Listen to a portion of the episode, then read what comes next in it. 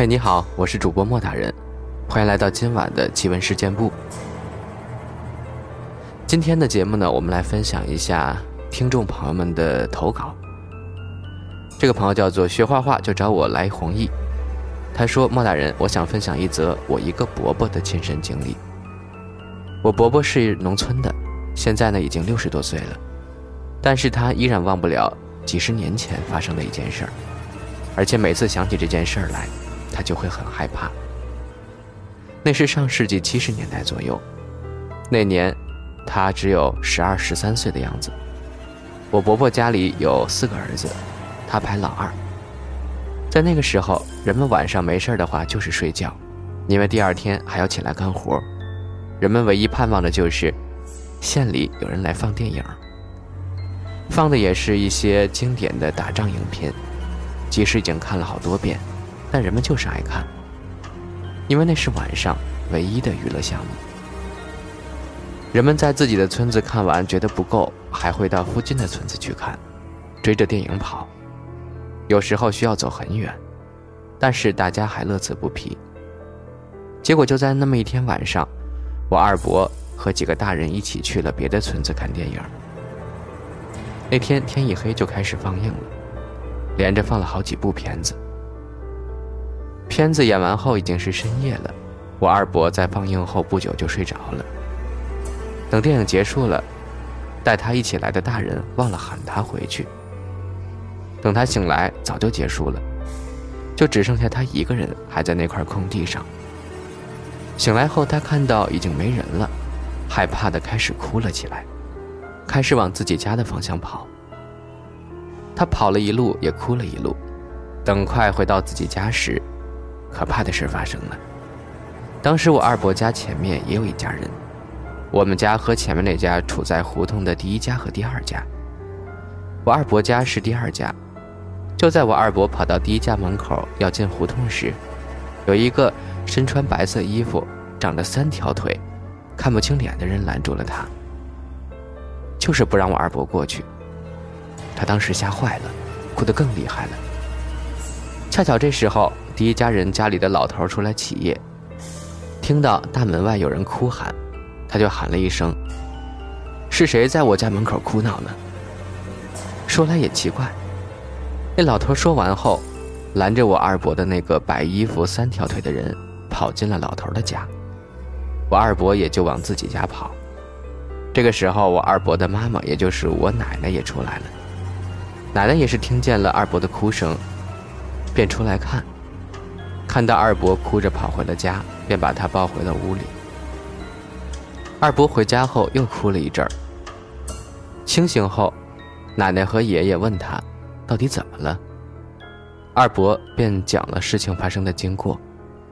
奶奶和爷爷听后都是后背发凉。后来二伯在奶奶的怀抱中睡着了。事情到这儿还没完，那个白衣服、长着三条腿的人跑进了老头家里。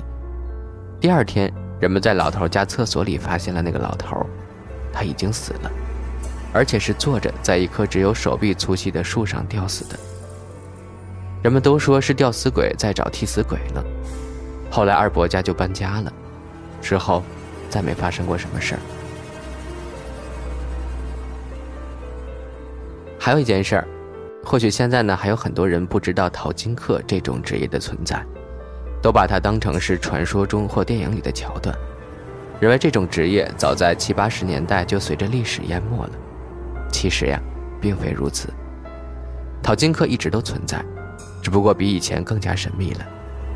因为在淘金过程中，往往会伴随着很多神秘、诡异或是恐怖的事件，不足为外人道也。而且淘金其实就是踩线讨生活，很容易触犯法律的。很多淘金客为了隐藏身份，表面上都是另一个蒙蔽别人的职业，因此，外行人看淘金客在现在几乎已经绝迹了。其实我们家祖孙三代都是淘金客。我十岁的时候就随着爷爷在新疆挖金沙了，那时候屁事儿不懂，就知道跟在爷爷屁股后面转悠。有人会说淘金就是挖金子，一定赚大钱。当然，我不否认淘金客一夜暴富的事儿，但是淘金也免不了一朝丧命。我爷爷就是被黄金害死的，一块极其诡异、恐怖，甚至闻所未闻、见所未见的黄金。我二十岁那年，天空似是缺了个口子一般，下着倾盆大雨。一个淘金客敲响了我家的门他是个中年人，全身湿哒哒的走了进来，非常急促的开口要找我爷爷。我爷爷是淘金这行中的高手。很多淘金客都会慕名前来找他，我也见怪不怪了。那夜，我爷爷房中的灯亮了整整一晚。第二天，爷爷就和这个淘金客一起去了新疆。我爷爷已经收山很多年，家中关于淘金的事儿都交给了我爹和我二叔管理。若不是发现了骇人听闻的金矿，我爷爷绝对不会出手的。岂料。我爷爷这一走就是一年，等他再回来的时候，整个人竟然形如枯槁，给人一种风烛残年、行将就木的感觉。而且他还带回了一口笨重至极的铁皮棺材。我仔细地观察过棺材，发现上面竟然绑满了大铁链子，而且还都上了锁。这种感觉很怪异，绑这么多铁链，似乎不是为了防盗贼。更像是担心棺材里面的东西冲出来一样。爷爷消失一年回家，我兴奋的就要去找我爹跟二叔了。岂料爷爷喊住了我，脸色十分阴沉，声音沙哑至极的说：“别叫他们，给我拿张毯子来。”我点头，也猛然想到爹和二叔都不在家，随即急吼吼的抱着一床垫子递给我爷爷。以为他用来御寒，岂料只见他将垫子铺在棺材下面，垫住了棺材。我有点纳闷便问：“爷爷，您这是？”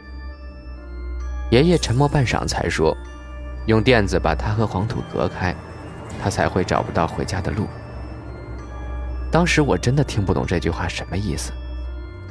爷爷是淘金客，棺材里装的肯定是金子。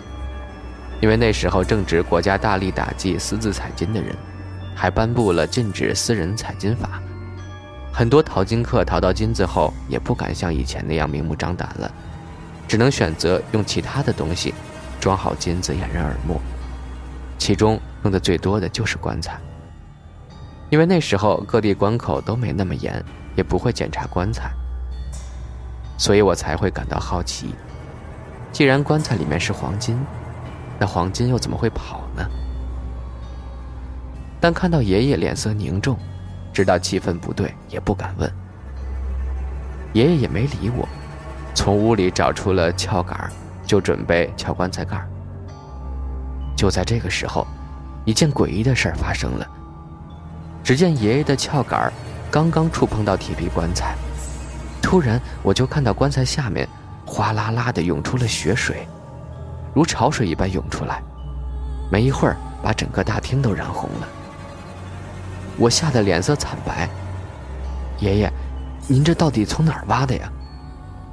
爷爷瞪了我一眼，声音嘶哑地说：“不是我挖的，是他自己从沼泽地里找到我的。”我觉得十分惊悚，不禁脱口道：“不流血金不旺，不死人金不到，死在这上面的人。”恐怕不少吧。爷爷不再说话了，他用撬杆先是把棺材盖撬开一个口子，随即便从身上掏出了二十多把钥匙，依次解开了棺材上绑满的铁锁链。随即，再次拿着撬杆，用力一撬，顿时传出嘎吱一声，棺材盖被撬开了。唰。顿时，一片金光就从棺材里洒了出来。我感到十分好奇，瞪着铜铃大的眼睛，就朝棺材里瞅。那是一块跟人差不多大的金子，有手有脚有脑袋，四肢齐全，看起来更像一个栩栩如生的金人儿。而且诡异的是，这个金人的怀里还抱着一个金人的婴儿，栩栩如生。金人含泪低头抚儿，满脸绝望；婴儿低头张嘴，似是在哭在喊。而且最为奇特的是，整个金人竟然是全透明的，除了在边角一带略带金属光泽外，其他地方全部是透明的。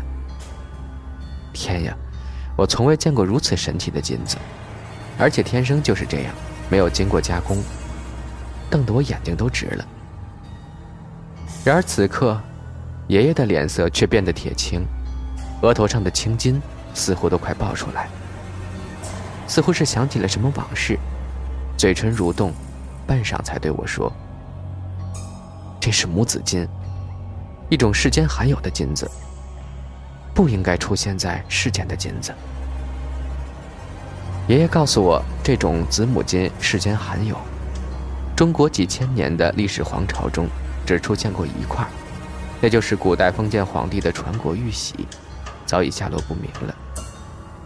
世人都以为玉玺是璞玉雕琢，其实不然，玉玺就是从子母金上切割下来打磨而成的，只不过子母金全身透明，看起来就如同玉一般。而我们眼前的这块子母金，只要等它边角一带全部转化成透明时，它就会成精。化为人形。我不知道爷爷说的是真是假，但爷爷一生中见过的金子比我吃的饭还多，我从来都没怀疑过他说的话。看来爷爷在新疆消失的这一年，应该就是在找这块传说中的子母金。但我当时真的没有想到，爷爷第二天就死了，而且死得很恐怖、很诡异，甚至非常古怪。